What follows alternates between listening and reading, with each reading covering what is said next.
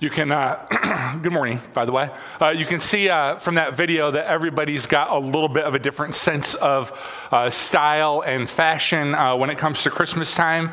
Uh, you might find this hard to believe, but I'm really not much of a fashionista. You know, when it, as a matter of fact, when I start thinking about getting dressed for like Christmas Eve and uh, Christmas services, I start to feel uh, just like a little bit stressed out about it because I just do not have an innate sense of fashion.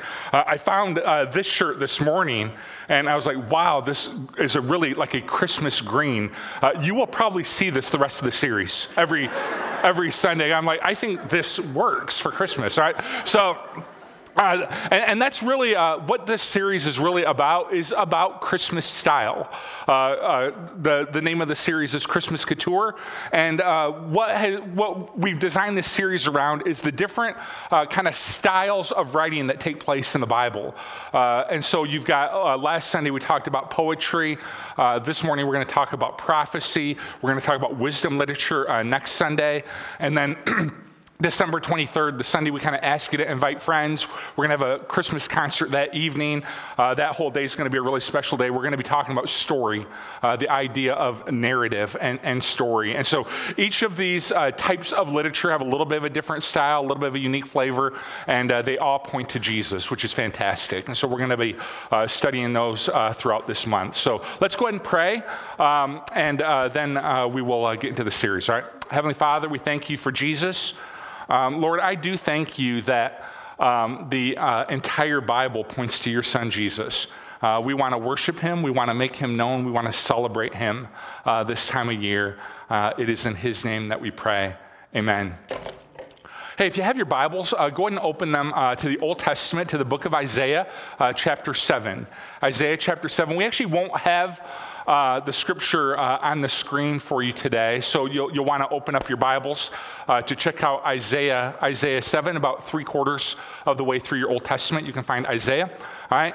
Now, Scott mentioned this in his uh, uh, offering meditation, but this is a time of year that really is all about anticipation right? Anticipation right now, we're you know a week or two here into December.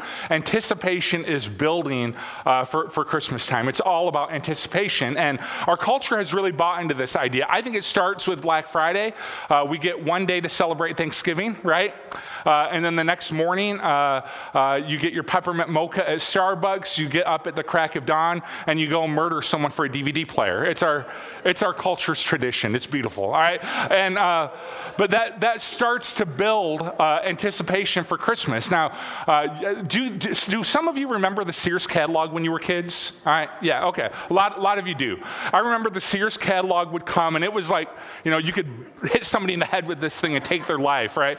It was a huge thing. And I remember as a kid, I would go through that catalog and I thought I was being kind of sneaky, but um, I would star and circle the things that I wanted. I dog ear the pages and then I would leave them in a spot for my mom to find so that they knew exactly uh, what I wanted for Christmas. Now, what I find interesting about this year is I don't know if your mailbox is the same way, but catalogs are making a comeback. Uh, big time. We are getting more and more catalogs. So now my son gets to enjoy this tradition, right? Uh, he gets to circle, and someday Lila will as well. Um, uh, this year, I don't think she cares too much what she's getting. She's one year old, but uh, Sam will dog ear pages. He'll circle presents. We know exactly what he wants. But this whole gift giving tradition, uh, it, it, starts uh, in November and it builds anticipation to Christmas, uh, Christmas Day. Think about the music that we listen to. All right, as soon as uh, Friday rolled around, we started playing music. It is building anticipation for the big day. Think about Christmas decorating, all right? I don't know if you got caught into this trap as well, but we got lulled into a false sense of security with Thanksgiving. Thanksgiving was as early, literally as early as it can be uh, on the calendar. Thanksgiving was early. So we always do a tree. Uh, we do two trees in our house. We do one of them before Thanksgiving. And this year we thought, well, Thanksgiving is as early as it can possibly be. Let's just put off doing a tree until we get home. This is the latest we've ever gotten our decorations out this year, right? Thanksgiving was as early as it could be. Decorations got out as late as. But part of decorating is about building anticipation. You might have, uh, like we do, a little calendar that goes out. It's a little um, a little mitten that you move as, as, you get closer to Christmas. It's all part of building anticipation. The, the Christmas parties, uh, you show up tonight, and we're going to have a, a, fun party of uh, doing a Christmas sing along and, and all of that stuff. We have stuff all month long that you can participate in. We're building anticipation, and the Old Testament is the same way. A lot of the story of the Old Testament is building anticipation for the Christ child, building anticipation for Jesus. And you may not know um, this, but uh, there are more than 300 prophecies about Jesus in the Old Testament and we're going to go through them one, but no, we're not going to do that. All right, uh, we're, we're, we're going to look at one of those. I've got you here. We're going to be done when we're done. No, no. Uh, there's 300 prophecies about Jesus. And you know, every once in a while, um, there's this foolishness, I think, that goes around about how, like, Jesus, as he was getting older, like, he realized that he could be considered the Messiah. And so he kind of did this con game or whatever, um, or that it just was coincidence that Jesus fulfilled so many of these prophecies. And uh, the reason I say it's foolishness is, is that several uh, years ago, uh, Peter uh, Stoner, a statistician, he said this about Jesus, uh, about the idea of this being a clever ruse, that he fulfilled these 300 prophecies. He said, We find the chance that any man uh, could have lived down even eight of the prophecies, one in 10 to the 17th power. Right? Jesus fulfilled 300.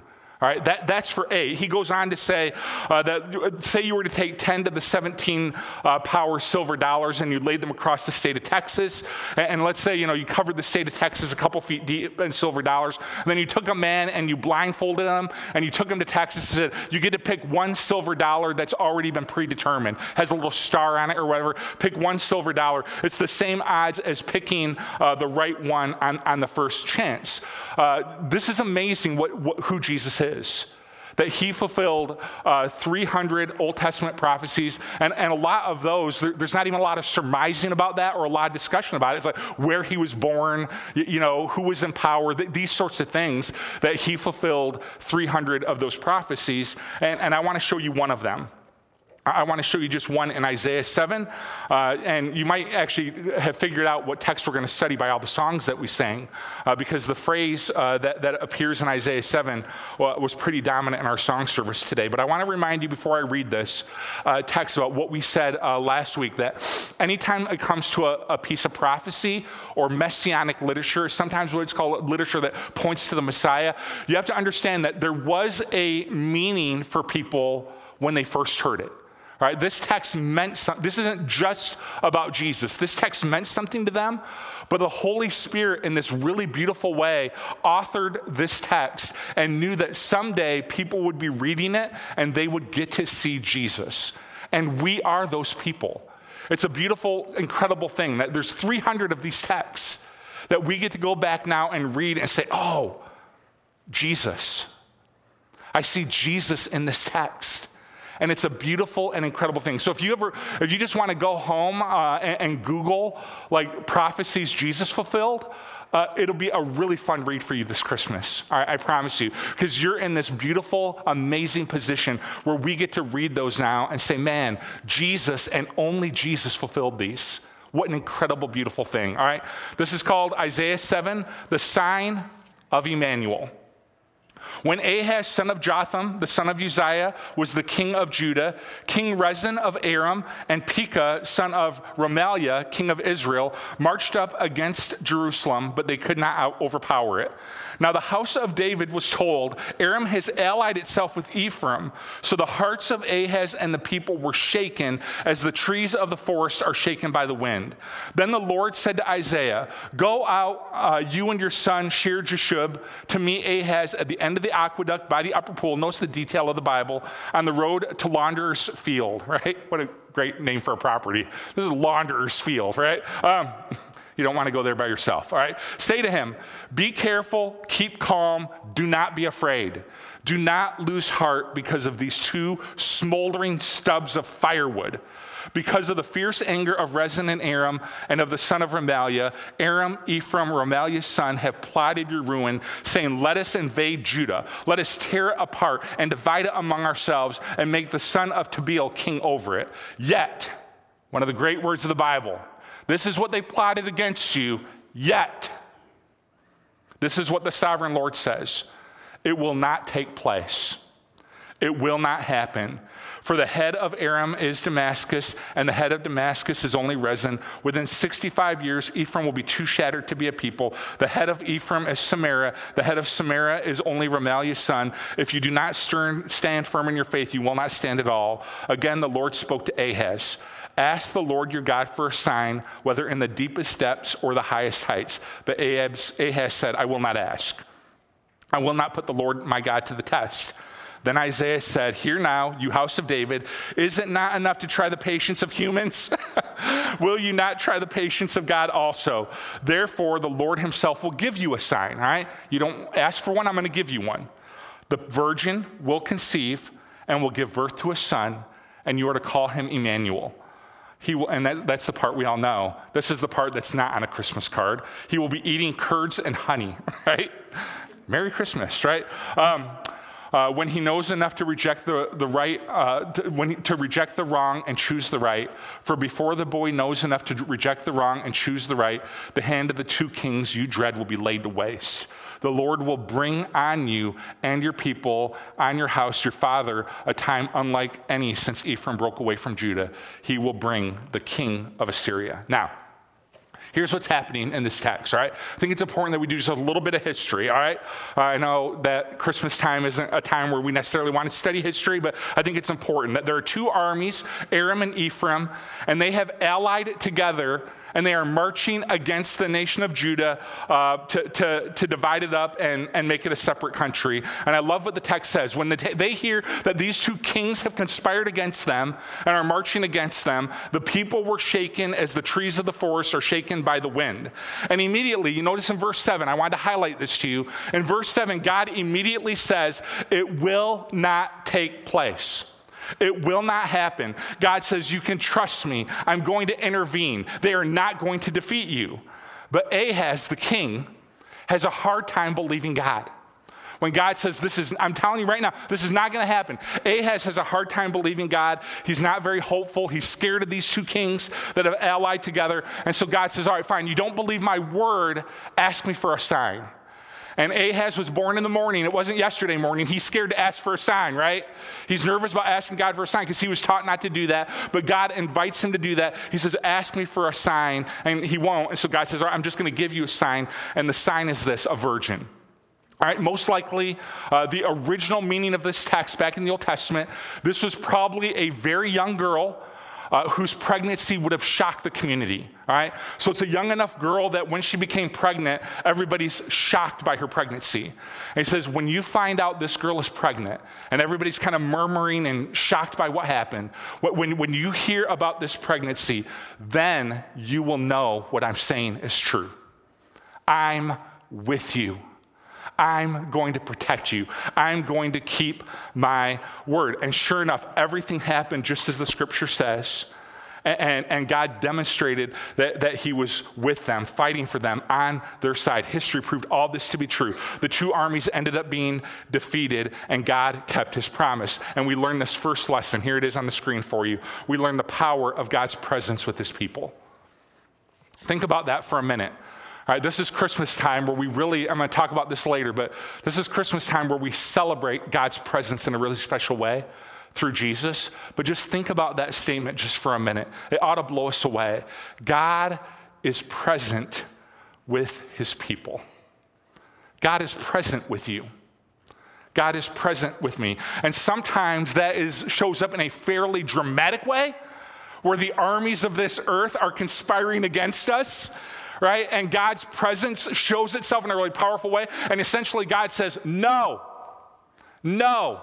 You will not defeat my men. You will not defeat my. No, this is not happening. And it's dramatic and it's powerful and it's incredible. And sometimes you don't have to read the Bible very long to discover this. Sometimes the armies do advance. And, and God's presence is shown in a different way in those stories. God's presence is with you in the battle. While the battle is waging around you, you have this joy, hope, and peace from your Heavenly Father that surpasses understanding. And everybody around you is like, I don't think you get the situation. Right? I don't know if you've noticed, Steve, there's a battle waging around you. You don't seem to get this.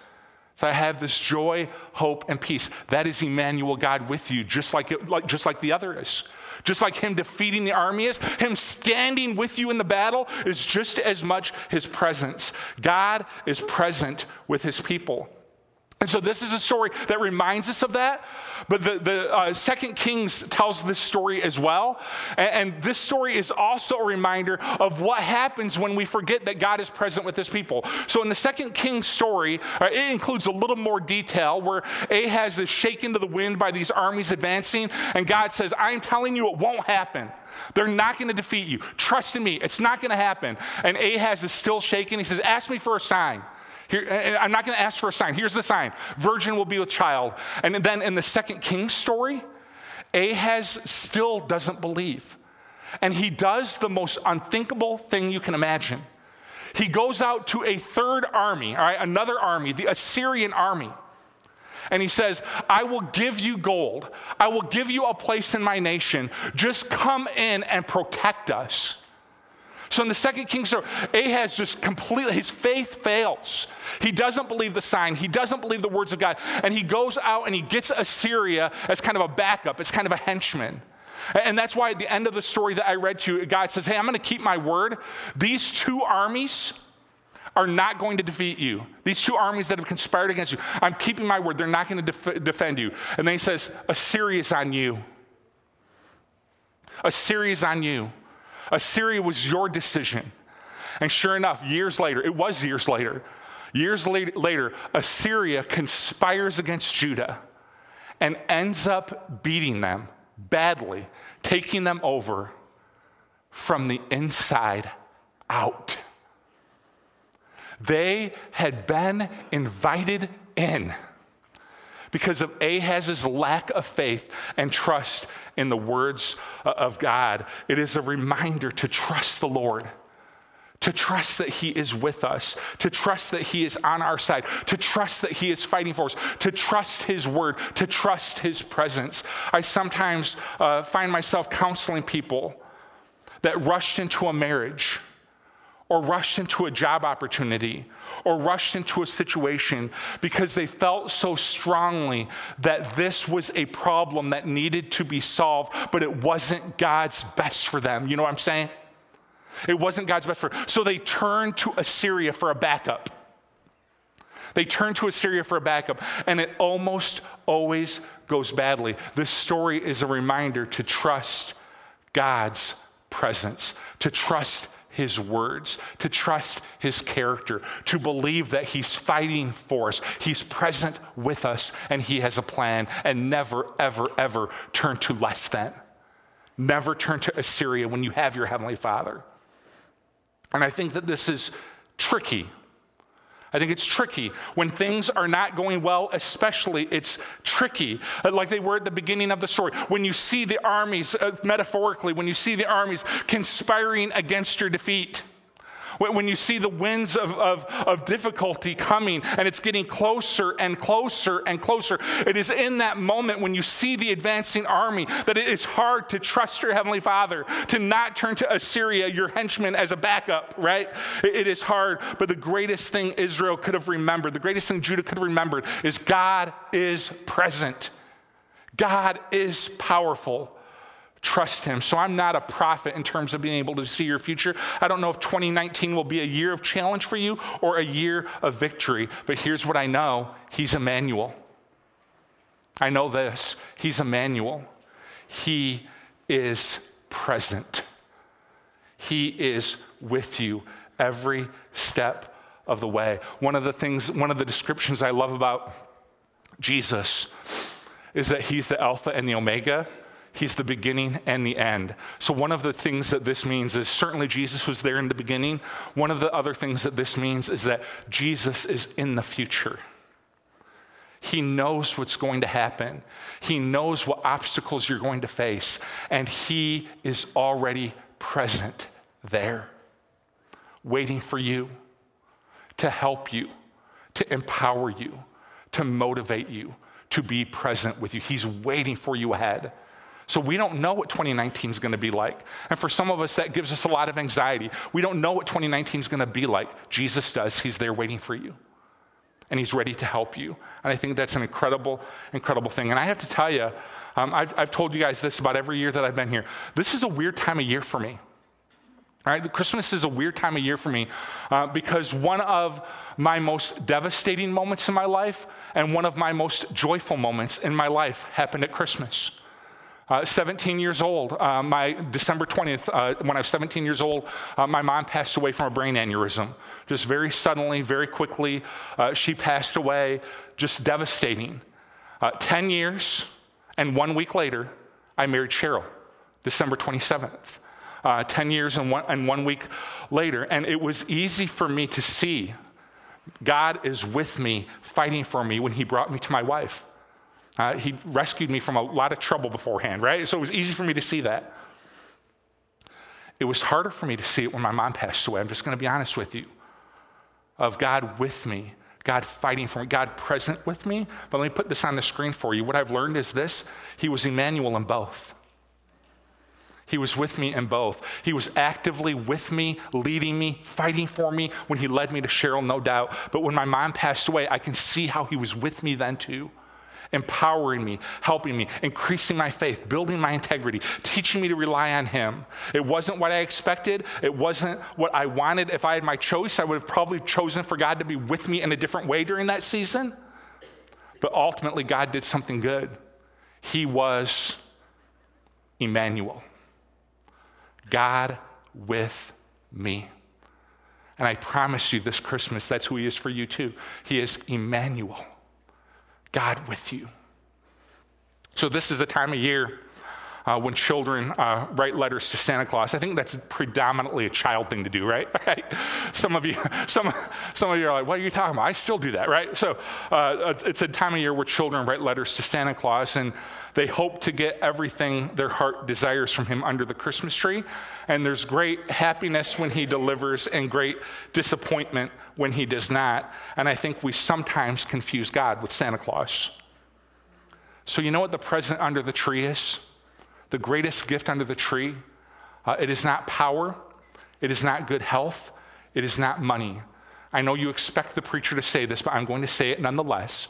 The greatest present under the tree is Jesus. It is God's presence with you. It is God's presence with me. And I don't want you to miss that this Christmas because to miss that is to miss Christmas. Right? To miss that the main present under the tree is, is Jesus. And 2,000 years ago, this baby lying in a manger, I think best exemplifies. As a matter of fact, when people started talking about who Jesus was, this is one of the names they called him. I'll put it on the screen for you Emmanuel, God with us because Jesus was this incredible example of God is present. He is with us. He has left heaven and he has come to earth fighting for us, empowering us, helping us, teaching us. He is with us. And Jesus was God's best example of that, maybe. And when the people of Israel heard Jesus being referred to as Emmanuel, I think they thought of this story. I think they thought of, oh, you remember Ahaz and the whole army's coming against him, and God, he, God told him to ask for a sign, and then God gave him a sign, and he went out and got Assyria's help anyway. Remember that whole story? I think they remembered the story, and then they made the same mistake. right? They heard, they remembered the story. I promise you they did. And then they did the exact same thing. At the time of Jesus' birth, Rome was occupying Israel. And, and people, like Scott said, people were eager for a Messiah. They were eager for a Savior. And Jesus is born. You know, the angels announced his birth. The wise men came and brought him gifts. And, and Jesus is born, and he is called Emmanuel, God with us. And immediately, when people started kind of perceiving that Jesus had answered all of these prophecies, that, that, that, Jesus just ticked them off one by one, and, and, that he was and is the Messiah. They immediately began to have a plan for Jesus, an agenda for Jesus. So, oh, I know how he's going to be Emmanuel with us. I know what he's going to do. He's going to amass an army, And He's going to give us weapons, and we are going to drive Rome out of our nation once and for all. And Jesus gets to the age where he begins his ministry and he begins to talk about their relationship to God. And he begins to talk about loving your enemies and praying for those who persecute you. And they begin to have these thoughts. I didn't really want to pray for them, Jesus. I kind of wanted to defeat them, right? And, and, Jesus began, pray for your enemies, pray for those, uh, love your enemies, pray for those who persecute you. And Jesus began to talk about peace on earth. And Jesus began to talk about uh, things like holy living and uh, adultery and living the right kind of life. And they began to think, no, no, no, no. This is not Emmanuel God with us. This is not what we thought it was. And they got so angry that they crucified him. And I do the same thing sometimes. I tend to have kind of a narrow view of what Emmanuel God with me is going to look like. I tend to have a pretty, very, pretty narrow view of what that is going to look like, and maybe you do too. Maybe you're sitting here today and you hear, Emmanuel, God is with me. He's fighting for me. He's present with me. He's helping me. And maybe for you, you're like, that means He's going to fill in the blank. That means he's going to fix my marriage. That means he's going to get me a better paying job. That means I'm going to win the lottery, right? That means he's going to heal my disease. And sometimes, God with me, fighting for me, helping me, doesn't look like what I think it's going to look like. And sometimes my reaction is, and, sometimes your reaction is, well, if that's not who Emmanuel is, he must not love me or he must not care for me. And we turn our back on him. And because he didn't do our thing, we miss out on him doing his thing. And can I say in love, his thing is probably better than your thing. Right? And so we miss out on all the ways that he's being Emmanuel, all the ways that he's fighting for us, helping us, motivating us, teaching us. We miss out on all of those things because he didn't do it our way. And I want to encourage you let Emmanuel be Emmanuel. Let God with you be God with you. Let him do what he wants to do.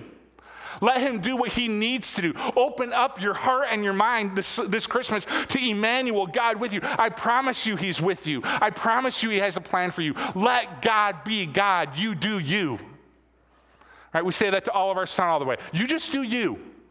Right? You don't need to worry about what mom and dad are doing. You just do you, right? And I would say the same thing to us. Let's just, Steve, do Steve. Let God do God and I follow him and I trust him every step of the way. So I don't know what your situation is best Christmas, worst Christmas. I don't know, but I do know, and I don't want you to miss out on this. Let me put this up on the screen for you. You are not alone. You are not alone. That was the lesson to Israel thousands of years before, and that is the lesson in the manger scene that you are not alone. He is with you. So Jesus came and he was called Emmanuel and he started his ministry. And three years in, he was killed, crucified, and buried. And you might imagine the sense of loss that his friends felt. They felt like uh, he was gone from them. And then three days later, he rose again. And he, before he ascended back to heaven, he said something really, really interesting that I want to share with you. He said, Then the 11 disciples went to Galilee to the mountain where Jesus told them to go, uh, which I, I think is kind of cool. He's like, hey, I'm going to meet you here and I want to talk to you, all right? Kind of cool. When they saw him, they worshiped, but some doubted. And then Jesus came to them and said, All authority in heaven and on earth has been given to me. Therefore, go make disciples of all nations, baptizing them in the name of the Father, the Son, and the Holy Spirit, teaching them to, oh, to obey everything I've commanded you. And here's what I want you to see Surely I am with you always. I am with you always to the end of the age, to the very end of the age. He is with you. He is with you. To the person fighting cancer, He is with you. To the person going through marriage difficulty, He is with you. To the person facing unemployment, He is with you. To the person struggling with depression this Christmas. He is with you. He is Emmanuel, God with us. And that looks like a lot of different things. And it comes in a lot of different ways. Let God be God. Let Him do what He's going to do. But today I just want to encourage you with, with this that He is with us to the very end of the age. That he went before he left, uh, uh, after he left, when the early church was first gathered, he left his Holy Spirit, and Christians have been receiving his Holy Spirit ever since. Because you might be tempted to think, man, he was here for 33 years. God with us for 33 years. Now, what about the rest of us? Right? What about the rest of us? I mean, we have his words and we have his life, which is cool, but what about us? He says, no, no, no. When he said he was with you to the very end of the age, he meant he was leaving you his Holy Spirit. God inside of us, with us, present uh, forever, helping us, encouraging us, equipping us. He's already ahead of you. He knows what you're going to face this year, He has a plan for it. He's with you. Heavenly Father, we want to thank you for Jesus. We want to thank you for this reminder that He is Emmanuel, God with us. And man, Christmas, there are a few uh, times of the year where, where it's more fun to celebrate this than this time of year, where we get to celebrate uh, that little baby in the manger, representing this kind of kingdom of God that had come to earth, Jesus present for 33 years, and then leaving us his Holy Spirit so that we would always know this truth. We are not alone. We are not alone. You are with us. You have a plan for us. Help us to not turn to Assyria, which is like this thing in us that sometimes is like I got to handle this problem. I got to make something happen. Help us to be restful in you, patient with you, uh, waiting for you. And that when you say you've got it, when you say you're present, we would believe you. And that we would know we're not alone. That we would know we're not alone. We thank you again for Jesus. We thank you for the communion we're about to receive as a celebration of this truth. It is in His name that we pray. Amen. So, this is an opportunity for us to celebrate uh, and remember this time where Jesus came. He lived a perfect life. He was God with us here on earth for those 33 years. And then He died. And it seemed like all was lost. It seemed like maybe God wasn't going to be present. And He left us the, His Holy Spirit to be with us. And this is an opportunity for us to remember this truth. And so we're going to pass out communion here in just a minute. You'll find two cups stacked on top of each other. One has some bread representing Jesus' body on the cross, the other has some juice representing his blood. And as you hold that, I'm going to come back up in just a minute and we'll take it all together as a church family. But as you're holding that communion, I want you to just kind of quietly say this to yourself. You may, you may even say it out loud I am not alone. I am not alone. He is present. He came to earth. He forgives my sins. He leaves me his Holy Spirit. I am not alone. God, Jesus is with me to the very end of the age. So we'll have our uh, community guys pass it out, and then I'll come back up in just a minute.